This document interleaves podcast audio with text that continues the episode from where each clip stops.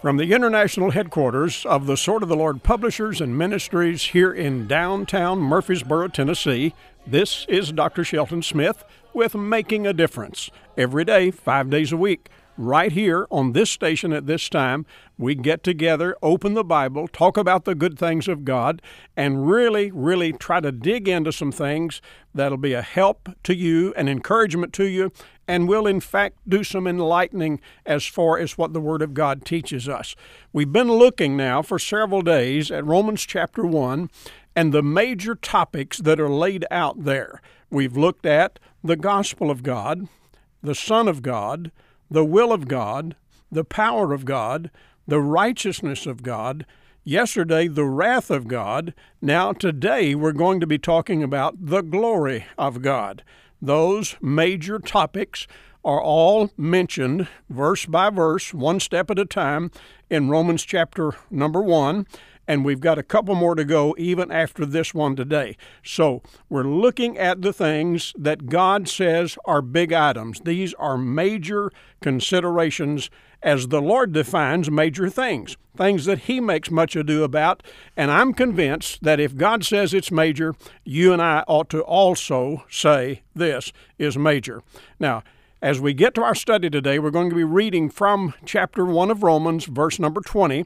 But let me take just a second to remind you that the National Sword of the Lord Conference is coming very quickly now. July 19th through the 22nd, four big days, right here at the Sword of the Lord Headquarters Auditorium in Murfreesboro, Tennessee.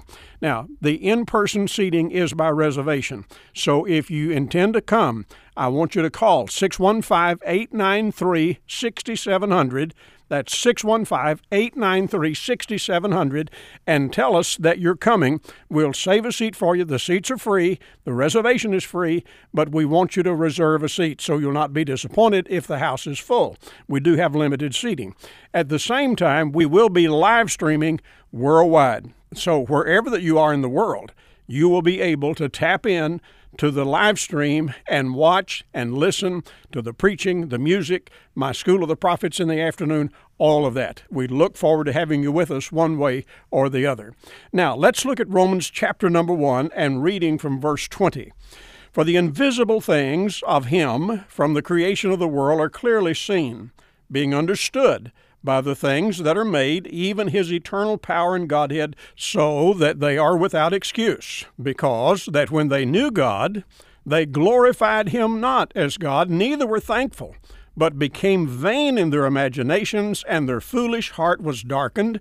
Professing themselves to be wise, they became fools, and changed the glory of the uncorruptible God into an image made like to corruptible man and to birds and four footed beasts and creeping things. Now, what a stunning statement this is. These four verses tell an amazing story, and they probe the depths of two opposing viewpoints. Two worldviews are presented here, namely, number one, humanism and all of its atheistic roots, and secondly, the truthful realities of a God created, God centered world. Those two philosophies, those two religious viewpoints, are in strong opposition to each other. They vie for attention, they clamor to be heard, but they are never compatible with each other.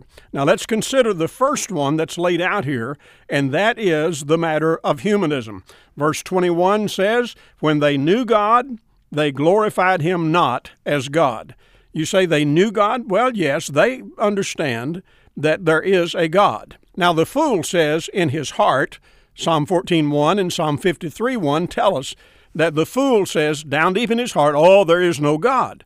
Well, in reality, that is a ploy, that is a scheme, that is a strategy that really will allow the man to do what he wants to do. It's like I can say he's not there and he'll just go away. Well, God doesn't go away, but these folks cannot pretend that they do not know God. When they knew God, the Bible says, they glorified him not as God. They just decided that they would identify themselves in a way that was totally different from what reality actually was. The next thing it says is, neither were they thankful. They just did not have a grateful heart. They looked at themselves and they said, Hey, look at us. Look where we are. Look what we've become. And they are proud of themselves and they do not have the gratitude in their heart for the one that made them, for the one that gave them life, for the one who's provided blessing for them, for the one who gives them breath every day. They were not thankful. And dear friend, when you and I lose the thankfulness of our heart, we are treading on dangerous ground. We need every day to be grateful to the great God who loved us, who made us, who provides for us. And uh, these folks go ahead. I'm talking about the humanist. The Bible says here they became vain in their imagination.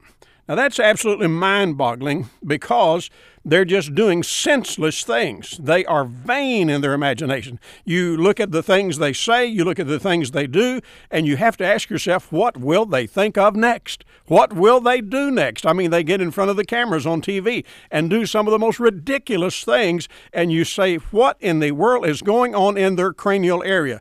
It just really is mind boggling. And that results, the next part of the verse says, that their foolish heart was darkened. You say, why is their heart darkened? Because there's no light in them. They have shut out the light. They have pushed the light of God back out of the picture. God is backed out, and there's just no light there. The next part of the equation is verse 22 says, Then they profess themselves to be wise. Now, that's exactly what happens whenever we set aside the God who is omniscient, the God who is all knowledge, the God who knows everything, we then, as humanists, if we were following along in this line of thought, we in ignorance would be looking at all of this and just saying, hey, you know, we really are the ones who have the information. We're the ones that are wise. We're the know it alls. Well, that kind of humanistic thinking is so vain. It is so tragic. It is so much an indication of a darkened heart that they go around strutting themselves and telling everybody, listen, we know everything. Nobody knew anything till we got here. We are now, this generation, I mean, we are on top of it. Well, the fact is, dear folks, this Bible verse tells me that in reality, they are fools. Absolute fools because of their foolishness. And then what do they do? They go on, and here's where we begin to look at the matter of the glory of God. They go on to change the glory of the uncorruptible God into an image like unto corruptible man. So, what do we have going on here? They reject God, who is God, and then they go out and make themselves some gods. Now, that's big God, capital G, and little letter g. That kind of a God is what they make. So here we have them changing the glory of the great God by reproducing something that is a substitute for the real God. Man, according to the humanist, is the highest order that there is. Nothing is higher, taller, greater, bigger than man. But listen, there is an incorruptible and uncorruptible God. Who is He?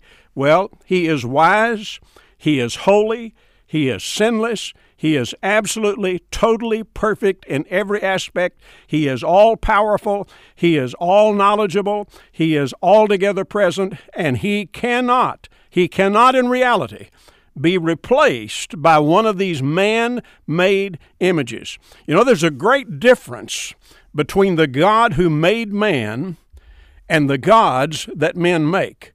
The God who made man, I mean, He created us, and thus we have a great God, and we have many great blessings because of that. But whenever men go out and say, we're going to set Him aside, we're going to push Him back, we don't like following him. We don't like the orders that he gives us.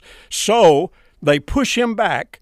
And what do they do? Well, they're going to go out and create some gods of their own. You say, how do they do that? They look at the images of a corruptible man. They begin to compare themselves among themselves, to quote another passage of Scripture, and they measure themselves by themselves, and that's the kind of little God, little g God that they come up with. Now, all of this, all of this happens because of a wicked, sinful nature that rejects authority demands its own way and will not yield to the authority or to the will of anyone else.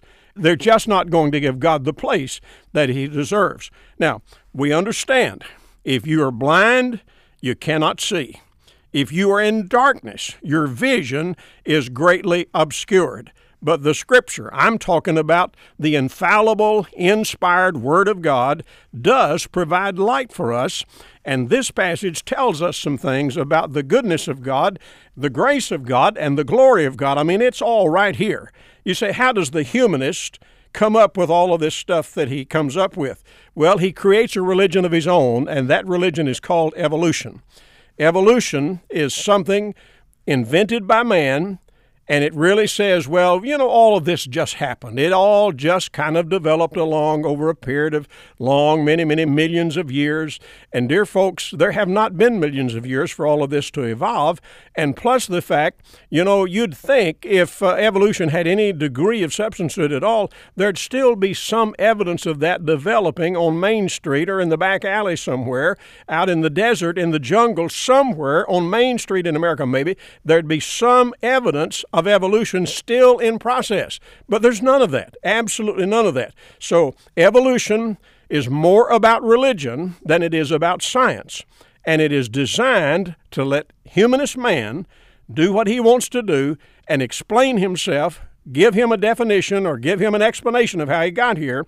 And you say, well, where did evolution come from?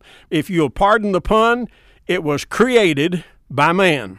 Man created evolution so that he'd have a religious explanation for his existence.